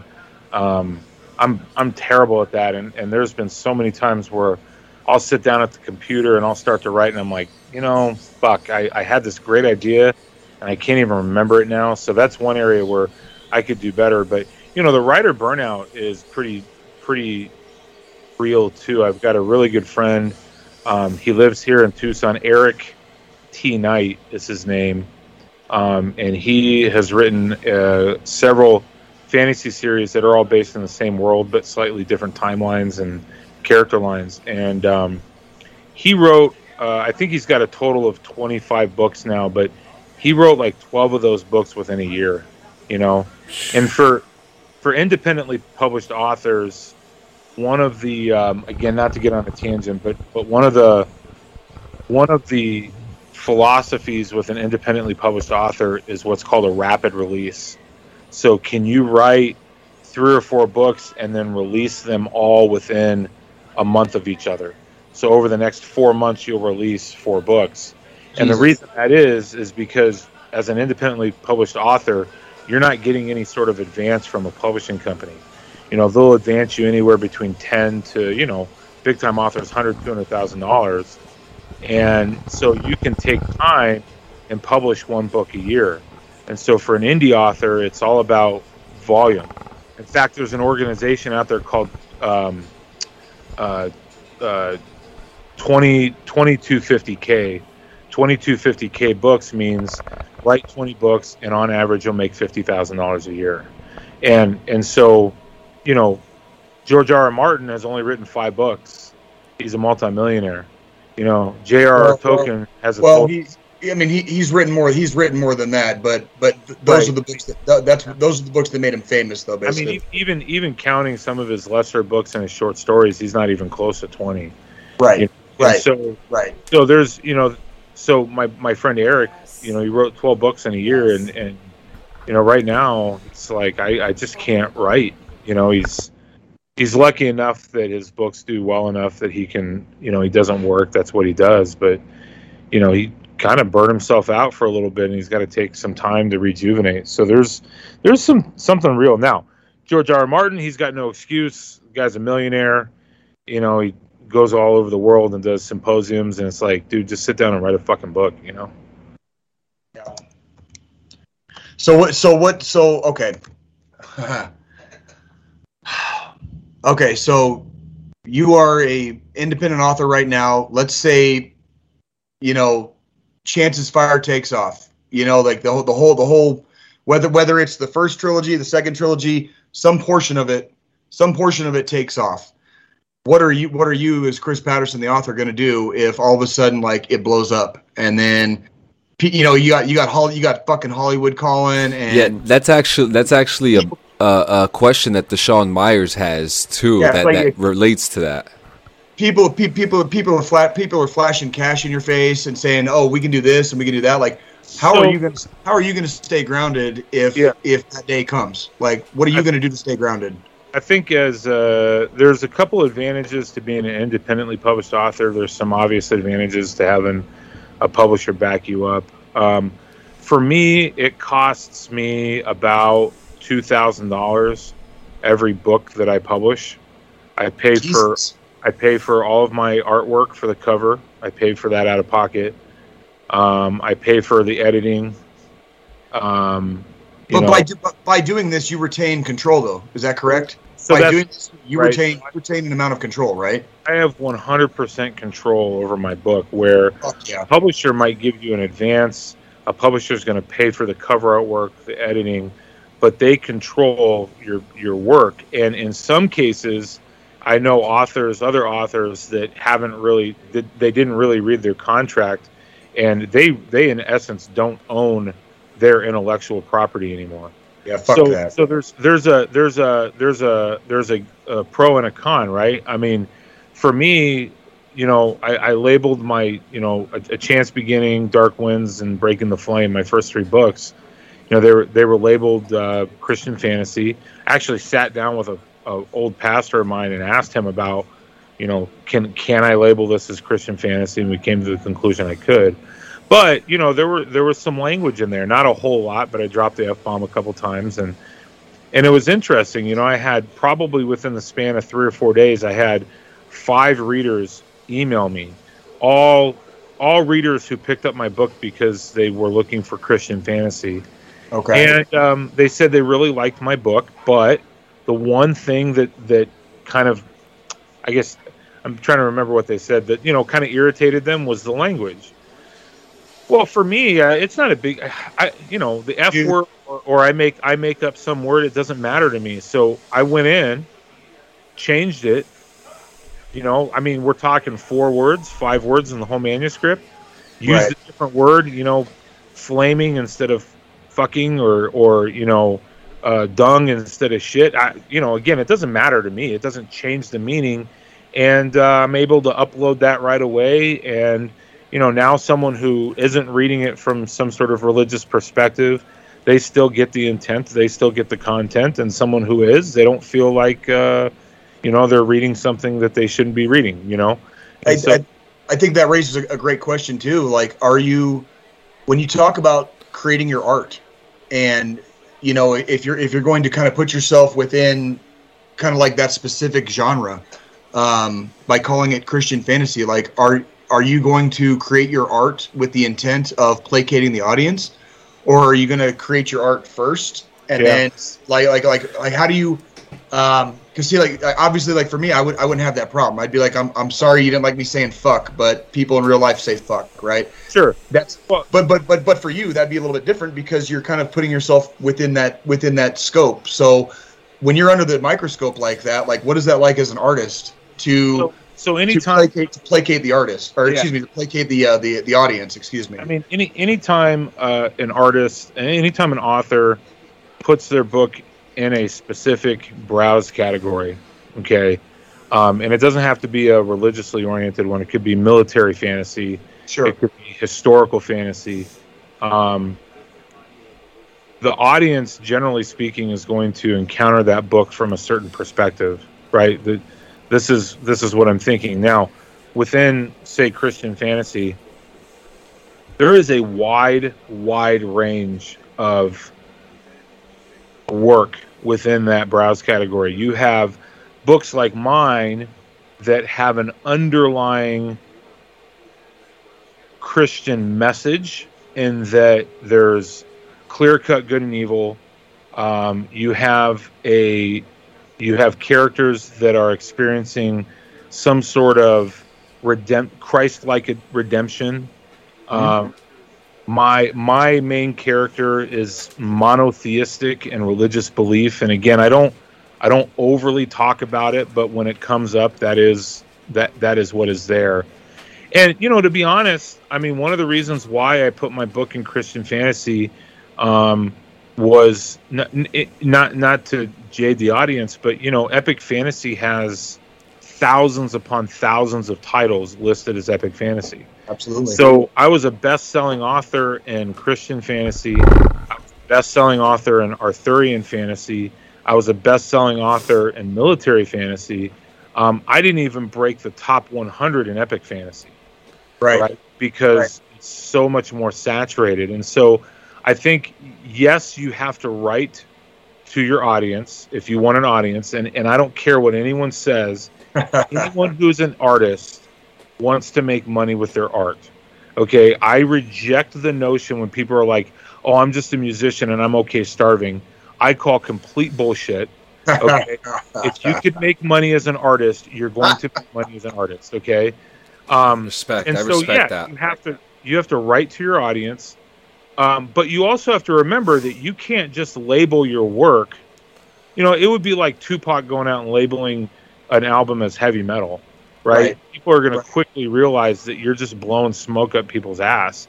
And so, you know, that's one of the reasons I made those changes. And and I agree with you, Jason, and that's one of the reasons why I felt okay labeling my work as Christian fantasy. You know, the people who are engaging in non- you know, quote-unquote non-Christian activity in, in my books are, you know, people who are struggling with, uh, you know, struggling with some of those redemption issues or character issues, and that's pretty much every single character in my book.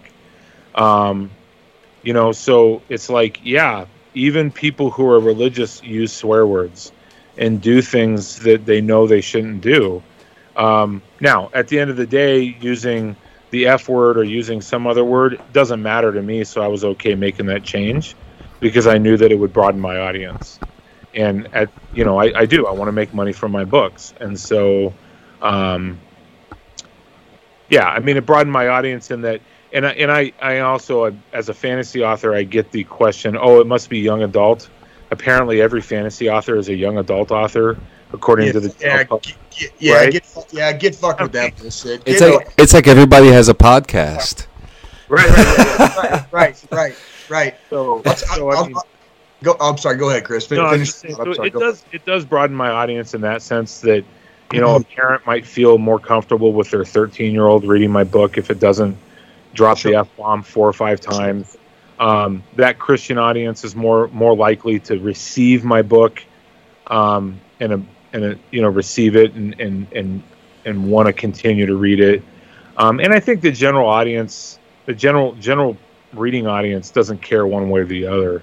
You know, I, I, there's very few people that have said to me, "Oh, I don't understand why, you know, this character isn't like just dropping F-bombs in this place." You know, I've never had that, but you know, I've had people be like, "Wow, maybe I'm wondering if you could use some different language here," and I'm like, "Yeah, you know, it doesn't it doesn't bother me." So, well, you know, and I, and I wanted to, especially when you made that comment about, you know, you, you must be you must be uh, an author for like you know like the, the youth basically because because it's fantasy in general, right?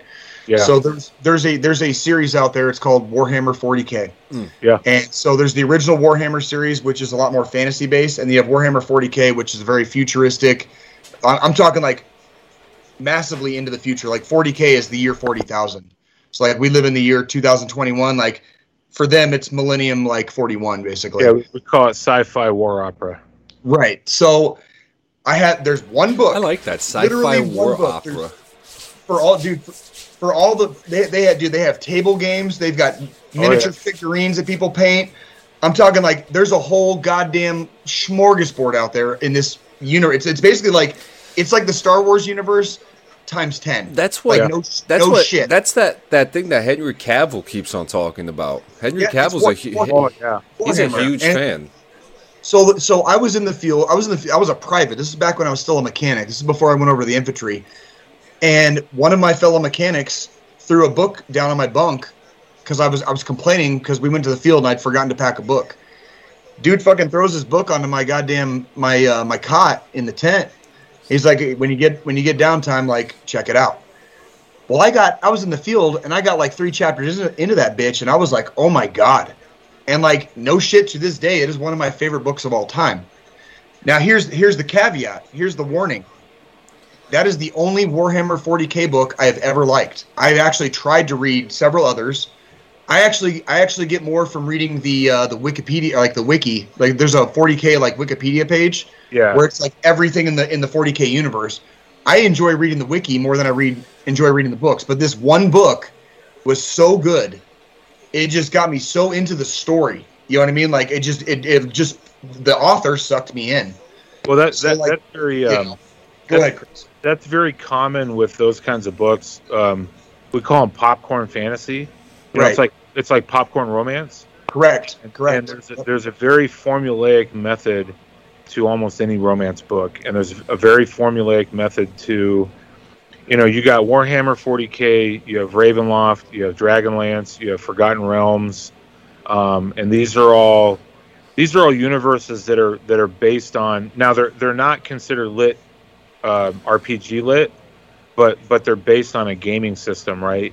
And the problem the problem with those is that you have a lot of different authors writing within the same universe. So, right. Like Forgotten Realms, you have um, R A Salvatore, who is an amazing author. So the stuff that he writes for Forgotten Realms it's is amazing. Amazing. amazing. Mar- Margaret Weiss is the same way. She writes Dragonlance.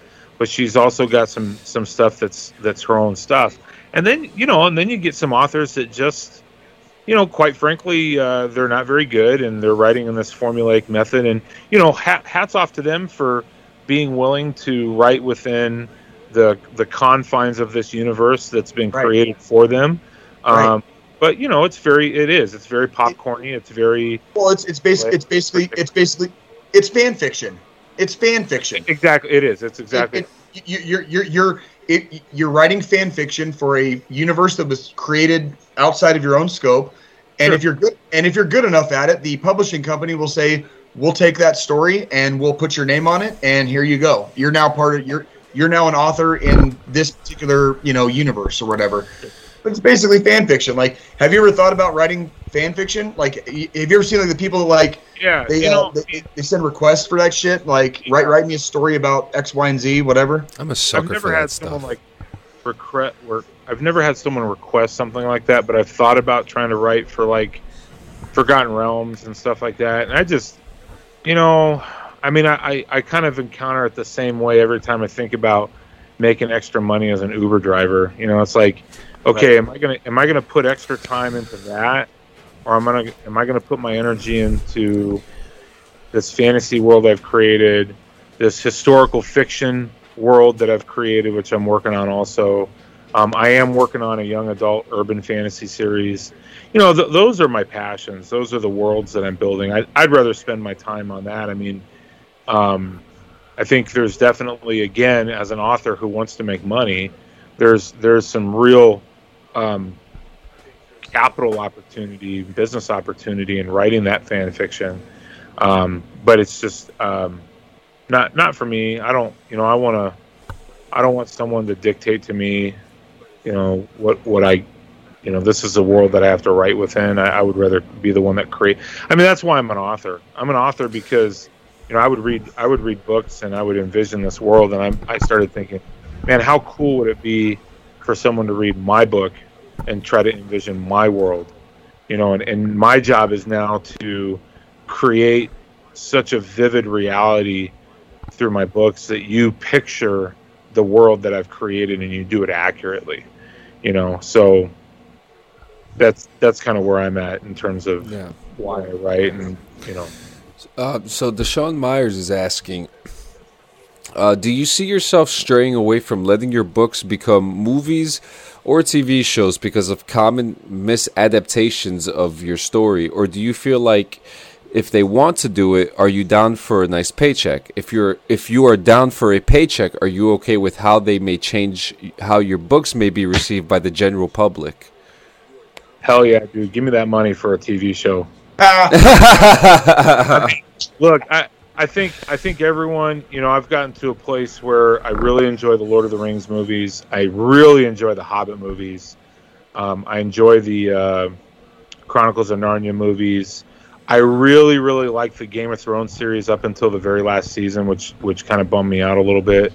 Um, you know, I think that most people encounter movies and series. The, the Witcher series, again, t- has some liberal ad- adaptations. I've I've read a couple of, there's I think four or five Witcher books, and yeah. I've read two of them that are a combination of a bunch of short stories. Um You know, I, I think most people watch a T V show or watch a movie with the understanding that it's based on the book that that that that it's covering, but not necessarily exactly like the book. And so, I mean, what an amazing opportunity for someone. And and the reality is, you know, with Game of Thrones, for instance, Game of Thrones up until, I mean, really up until it got to the point where the books stopped and the, the producers of the series had to then create the story after that, it was close enough. And because you now have Amazon Prime and Netflix and Fubo and these these independent streaming services creating their own series, you know, like The, the Witcher is done by Netflix, I think more and more we're going to see storylines being picked up by, you know, Amazon Prime and Netflix and produced, which which I think gives more of an opportunity for a more true telling of your story. So, like, let's just say someone, you know, let's say Netflix did pick me up, and they, they decided that they were going to do one season per book, which is pretty close to what H B O did with a Game of Thrones. Um, not exactly, but pretty close. You know, I mean, A Chance Beginning, my first book, done over five to eight uh, episodes, you'd definitely be able to get a more more true telling of the book versus trying to cram it all into a two-hour movie. You know, so that's been the, I, that's been the argument for The Dark Tower for years, for sure. fucking years with this, with Stephen King. That's been the argument. Is like, instead of trying to make a fucking movie, it needs a miniseries because the, it's so goddamn deep, basically. Well, and that's, and that's what they're now trying. They're talking about with the Lord of the Rings. They're now talking about. I've heard that they're talking about doing a miniseries, right? That is the Lord of the Rings, because I think it's, you know, the movies are filmed. Great. They're, yeah, exactly. Yeah. yeah, they're just, you know, you get a more true telling of the story. So, absolutely, it's well, fucking badass. So before we uh, we're hitting our time. Before we close shop. I didn't forget about I didn't forget about your meme. Um, yeah, I just wanted to ask. Exactly. I just wanted to ask a couple questions real quick. Um, one, are, do you still play? Do you still play? You still play uh, music? Oh yeah, yeah, yeah. Um, I'm guitar and bass. Um, every once in a while, I bring my. You know, I get some kid playing his guitar at school, and I'm like, "Oh, you play guitar?" You know, I'm like, "Yeah, I play guitar too," and they don't believe me, so I bring my guitar and I got to show them up. Um, But, you know, I've been playing guitar since I'm, I was seven, so I'm forty-three, forty, sorry. So uh, I've been playing it for thirty-three years. Um, I primarily just play in church now. We got a, you know, worship praise team that I play in every couple, every yeah. a couple times every month. We actually and, had an interesting conversation about um, sec, sec, sec music just a couple days ago. Yeah. Jay, we just had a really interesting conversation about it, how a lot of that music is still is still really good. You know, and it's quite catchy, and you know the rhythms on it really, really pull you in. Well, I remember, you know, a lot of, I was going to say a lot of, I think a lot of those artists are again kind of like, um, uh, you know, a, a Christian author who's trying to reach a much broader audience. Yeah, right. I don't want to just read. I don't just want to reach one audience. I want to reach a very broad audience, and so, you know, I mean, you have artists like Switchfoot and Skillet. Lauren Daigle, um, you know, these are artists who are being played on mainstream, but but they started off as praise and praise and worship artists, and yeah. uh, you know, I th- I think that's a good thing. I mean, there's nothing wrong with that, and um, you know, I, and look, I, and I, I know we're nearing nearing our end time here. I, I I've, I've seen this as a as a as a as an author. Um, you know, the moment you label your stuff, I mean, if we could just not label anything, we would be fine. The moment you label your stuff, it's either not enough or it's too much. You right. know, like Christian fantasy, I've had people go, oh, you know, I you're, you, I feel like you're preaching at me. And I mean, that's the last thing I want to do. And I feel like I don't do that. But then I've also had, you know, uh, you know, Christian readers are like, oh, this is. In no way is this Christian fantasy. You're a heretic, you know, and and that's going to be, you know, that's going to be um, similar with any with any browse category. You know, if you label your work as epic fantasy, I, you know, it's it's in epic fantasy, and I I had one guy tell me this is anything but epic, and I'm like, okay, cool, thanks, fuck you, um, you know, it's like, you know, uh, but you know, you're going to get those criticisms no matter what. It's it's just it is what it is. It's part of the it's. part of the process. So John, I don't mean to, I don't mean to like backtrack a little bit, but no, no, when, no. When, when, when Chris was when Chris was talking about playing the guitar, man, like there was a, there's a song like when I like me me and Chris, you know, when growing up together, we you know, we did the I'd spend the night at his house, he'd spend the night at my house, you know, like we're you know, we're kids whatever. But he had there's a song that I used to make him play cuz he played it for me one time and like I fell in love with this fucking song. And it's called Malagueña. Okay. And so like If anybody, if any, if I ever meet anyone, and they play, they fucking play like acoustic guitar, I'll be like, hey, can you can you play Malagueña? And fucking, I I, I use that one song because the song is kind of a, um, I don't want to say it's a, it's like a teaching song, but it's used, it's used as a teaching song for like finger picking and stuff like that. And Chris mastered that song at a very young age, and so the first time he played it for me, like it was fucking music to my ears, right? And I was That's like, awesome. So every time he, every time I go over to his fucking house, or if he had his fucking guitar in the goddamn locker room, I'd be like, "Hey, bro, play fucking Malagueña, right?" Like, and like that was like, and that was like the the litmus test, basically. Like, so like when people, when people, when I meet people that play acoustic guitar, because everybody plays a fucking guitar, I'm like, "Hey, can you play Malagueña?" You know, like just to be a dick, because most of them can't. Like yeah. they, they, they'll just like, "Oh, I've never, never heard of it." Never, I'm like, I, bullshit, you never, bullshit, you never fucking heard I'm, of Malagueña. I'm, I'm gonna take the time and I'm gonna learn that song. I'm gonna, I'm gonna you, take. You, I you mean, need to I listen mean, to it. I got, I'm telling you, I got this one over here. I got another one over there. It's a beautiful song. It, like just, just by by itself, it's just a beautiful song. But the fact that he was, oh Christ, Chris, how old were you? Would we have been thirteen, fourteen fucking years old, probably? Like yeah. thirteen, fourteen years old. Was the first time I heard it, and I heard Chris play it, and I fell in love with that song, and so now that's like my that that specific song is my litmus test. And people say like, "Oh, I've never heard of it." I'm like, "Well, guess you're not much of an acoustic guitar player, then, are ya?"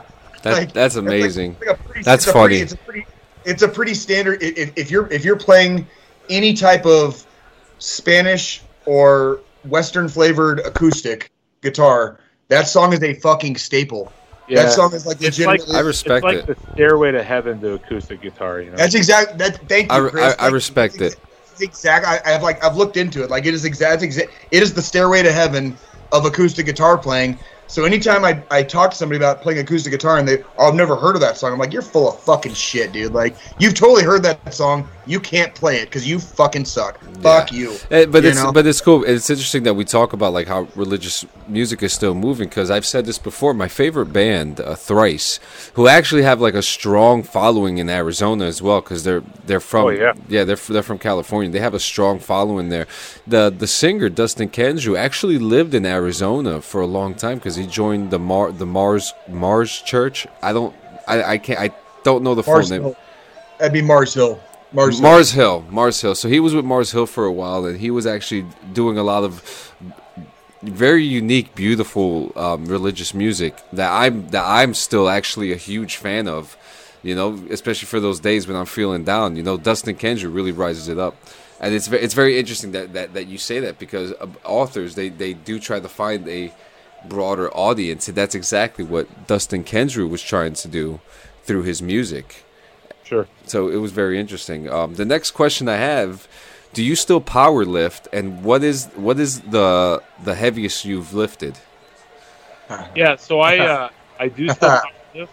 Um, I actually just uh, just recently I, I'm I'm I have to get imaging on Wednesday. I think I.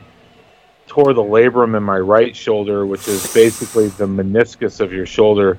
Um, I did my left shoulder a couple years ago, uh, got surgery on it. It's a really quick and easy surgery now. It's all laparoscopic, um, and it feels great.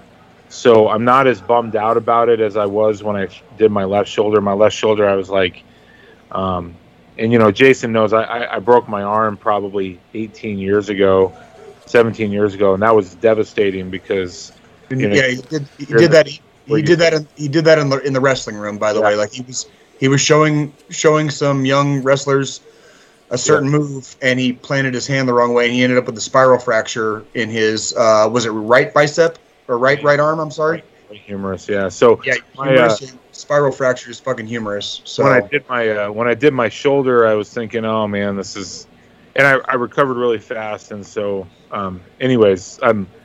If I, if my right shoulder is kind of jacked up, it's it's about a two to three month recovery, so it's not too bad. But um, yeah, I I, uh, I still lift a lot. Um, one of the things that I now teach, um, I'm, I'm traditionally an English and history teacher, but uh, when I changed jobs, when I went into a different school district, I started teaching health, which was um, really really cool, and I think um, definitely in the veteran space, a lot of people would appreciate that a lot of health is, I, I used to tell kids, health used to be um, how to wash your testicles and sex ed. And right. uh, now health is, I, I would say probably three-fifths of my health class was, was devoted to mental health. Oh, and yeah. so, that is um, amazing. So that was really cool, and that was really fun, and uh, helped me grow as a teacher. But now um, my job is all uh, strength and conditioning. Um, I'm one of the strength and conditioning coaches at the high school that I coach and teach at. And uh, so, yeah, so my best uh, my best bench press ever um, in competition was uh, four oh five, although I did four oh five for five reps at one point. And my best my best competition deadlift with, was seven hundred pounds, and my best competition squat was six hundred. Um I, squ- I actually am now an old man. I, I squatted five fifty the other day, and I deadlifted six seventy-five not too long ago. So, hey, just uh, just just for clarification, for anybody that thought, if you if you're a fan of the podcast, if you thought I wasn't fucking around about being from fucking Tucson, Arizona, like this is my fucking this is my fucking bro. Like we, we we've kept each other in our or- in our in each other's orbits for, for a long time for reasons. Like like that's my fucking bro right there. Like. That's my fucking brother. So so what the fuck do you got with yours? Like Yeah, I, I, I, I like powerlifting. I like lifting. Um, did a little bodybuilding, but that was very short-lived. But uh, yeah, I enjoy you know, I enjoy strength sports. I enjoy combat sports. Um, do a little bit of jiu-jitsu here and there. My kids are in jiu-jitsu and wrestling. Um, you know, so yeah. That's good. That's why I see John. I see John put uh, put the meme up. Like that's that's a that's a that's a meme for for uh, Shia LaBeouf, obviously. Like just smiling, all happy with glassy eyes, you know. And it says uh, when you see your homies doing good, and that's like every time I see Chris, my brother, our, our brother Pablo, our brother Mark. You know, like we've got a lot of friends, man. Like when you see your fucking buddies doing good, man, like you just proud as fuck. So. That's fucking, uh, dude. It was awesome, awesome talking to you today, man. Like this was, this was a lot of fun. This was a lot of fun. Yep. And before, and before we hit the final thought, I just want, I just want to throw in a few, just a few announce, just one announcement. Check uh, with my new production venture. It's called Clean Sanchez Productions. Haha. uh, the.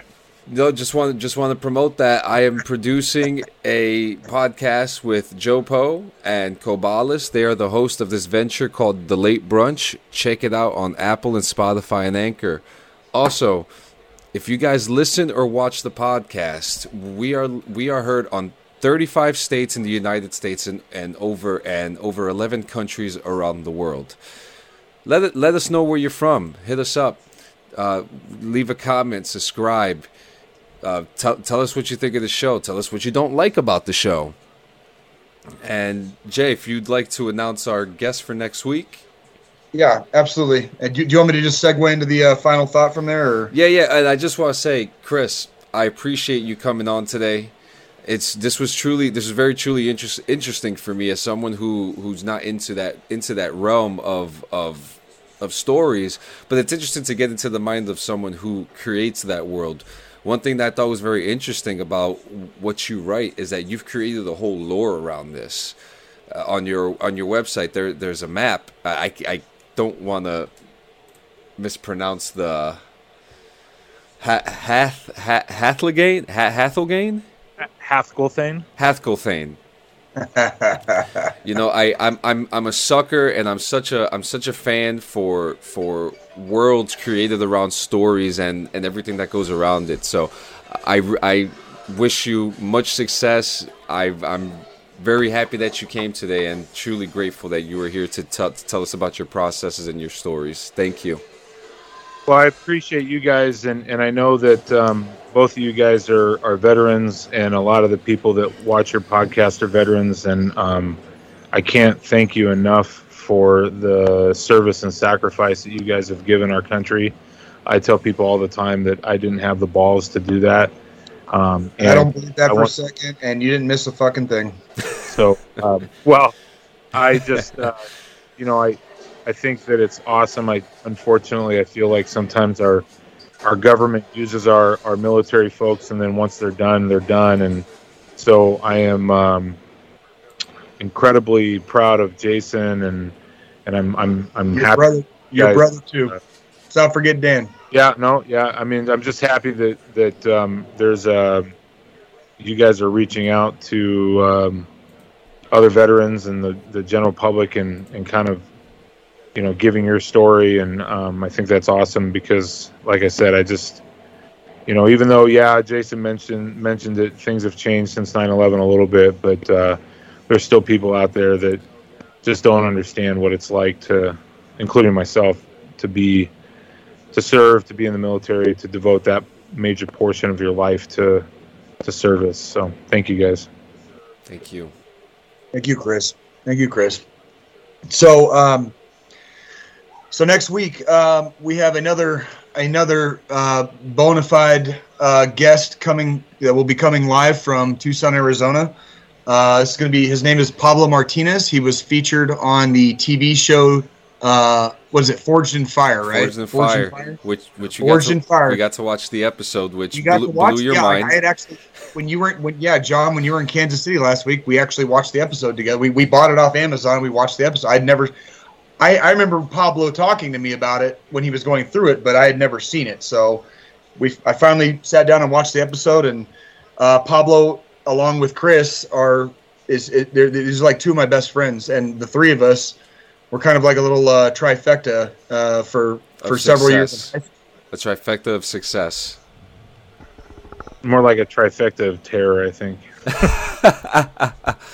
oh, oh man, he's frozen like ice. Like, that's, the, um, that's probably uh, you, so. You froze a so second, Jay. You may have to say what you said again because you froze a second. I was I was saying Chris Chris was correct. Like it was more more of a trifecta of terror. Like we were we were we were young and we were young and we were still discovering ourselves and we were we were who we were. And so I if, love it. If you if, if you if you were good if you were good with us, you were good, and if we didn't like you, I'm sorry. I, I all I can say is I'm sorry. twenty, twenty years later, all I can say is I'm sorry because we probably were not good to you, right? So asshole pride. Not going to Yeah, asshole pride, asshole pride. Like, oh yeah. By the way, John, we, we John, I, I, I gotta mention, you've heard you've heard Chris refer to me as Jason like multiple times on this podcast. Like, uh, yeah, this is this is one of those this is one of those guys I told you about. Like, Chris is on a very short list of people. Like, I will I will allow people yeah, to call me Jason. I know if they know if they know me long enough. The minute the minute somebody knows my name is Jason and they call me Jason, I'm like, I correct them. I'm like, excuse me, I go by Jay. I just found out yeah, from a phone call co- a couple weeks ago. From That's from, right. from a call, from a caller I D. You didn't even yeah you didn't even know my actual name is Jason. Like my actual name is Jason, and you, you know like Chris is on a very short list. We're like I will not correct him from calling me Jason. Like that's he knows me as Jason, and that's that's it. It's like my family. Like that's that's how that's how tight it is. So so next week we got Pablo, Chris. Thank you very very much. Like Ugh. holy shit, man! It's all, always a pleasure. Always always a pleasure. And I look oh. I definitely look forward to Arizona next, you know, next time, you know, next time we get down there. So I almost, your liver. I almost, for, I almost forgot, Jay. I what almost forgot. For ten percent off your next order of Rogue Energy. Oh, yeah. oh where's the camera? Whoops! I moved the camera yeah, today. Use code D D two fourteen Gaming for ten percent off your order today. There are many, many different flavors. Make sure you get it today. Also, make sure you use code D D two fourteen Gaming for five dollars off your next art commission from Cobalis Designs. Also, don't forget to check out veteran-owned business Blaze Online. That's right. That's right. If you're, if, if you're doing the Rogue Energy, that shit will make you fucking hear colors and see sounds, ladies and gentlemen. You fucking blast a rail that shit and go hit the gym. You're going to be fucking like hitting personal bests every fucking day. So drink that shit. Use it. All right? That's what's up. Thank you for our sponsor, fucking Rogue Affiliate. Roger that. All right, so final thoughts. Uh, I just want to update a couple things on the situation in Afghanistan. As of about two hours ago, uh, they told everybody to shelter in place, Any anybody that's Western, basically, to shelter in place. The embassy is officially closed. All right? Taliban entered the, present, the pres- presidential palace in Kabul about two hours ago. And as of about ten minutes ago, there's a Taliban official that says they will soon declare the Islamic Emirate of Afghanistan from the presidential palace in Kabul. Ladies and gentlemen, the war in Afghanistan is officially over. All right, so uh, thoughts and prayers, I guess, if uh, if you're the thinking or praying type, uh, for all the people that are still there. And uh, while we're on that topic, I just want to, as we do every week, uh, with our final thought, I want to encourage everybody. Um, if you're having certain feelings about all this going down and you're having cer- certain feelings about certain things. Uh, maybe it was your service. Maybe it was uh, you're questioning reality and was it worth it? Was it in vain? X, Y, and Z, whatever's going through your head right now. I want to encourage you guys to reach out to your battle brothers and battle sisters. I want to encourage you guys to reach out to your family members, your loved ones. Uh, me and Chris, I, I know I can call Chris. Chris can, Chris knows he can call me. two thirty in the morning, three, three o'clock in the morning. It doesn't matter. Um, I want to encourage people that are on the receiving end of a phone call. Answer your fucking phones, okay? If if you're getting a phone call at two or three in the morning, yeah, you might be getting drunk dialed, but you know what? Sometimes people just want to hear a friendly voice. So answer your fucking phones, okay? Uh, please don't make um, a decision in the spur of the moment that you can't take back, okay? Uh, I know John's experienced it. I've experienced it. Um When we lose people, we lose them for good, and we don't really get that time back. So pretty pleased with sugar on top. If you're feeling a certain way, especially on a day like today, where Afghanistan is probably going to be announced that it has officially fallen within the next two hours, um, please, please be responsible. Um, if you happen to be ingesting this particular drug right here, I want to remind everybody to wait until you sober up before you make any hasty decisions. Okay. Um, that drug is probably very loosely tied to a lot of indirect deaths that probably would not have occurred if said person had probably just slept it off and sobered up in the morning. So please be responsible out there. Please make phone calls. Uh, National Suicide Prevention Hotline, one eight hundred two seven three talk. That's one eight hundred two seven three eight two five five.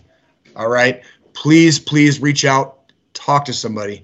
It's okay to get your feelings out. I've said it many times before on this podcast. I've been seeing a therapist for the last two years. I talk to somebody. All right. I'm Staff Sergeant in the United States Army. I have a therapist. Okay. For reasons, because I'm not afraid, you know, to, to understand that I needed, I needed something else. I needed some help in my life that I wasn't getting in my regular life. So I went and saw a therapist. So therapists are freaking uh, a lot cheaper uh, than funerals. So, uh, so please, please be responsible. Please be responsible drinking. We hope all of you guys have a great week ahead. Uh, we look forward to having uh, our next guest, uh, our, our guest next week, Pablo. Chris, again, thank you very, very much for your time. This was very enlightening and eye-opening, and it was it was really fun, like hearing you kind of philosophize on the writing game and uh, and how you how you have approached it in the last several years. So thank you very, very much for that. So appreciate it, guys. Thank you very much. It's been my pleasure. Thanks, guys. Until next time, ladies and gentlemen.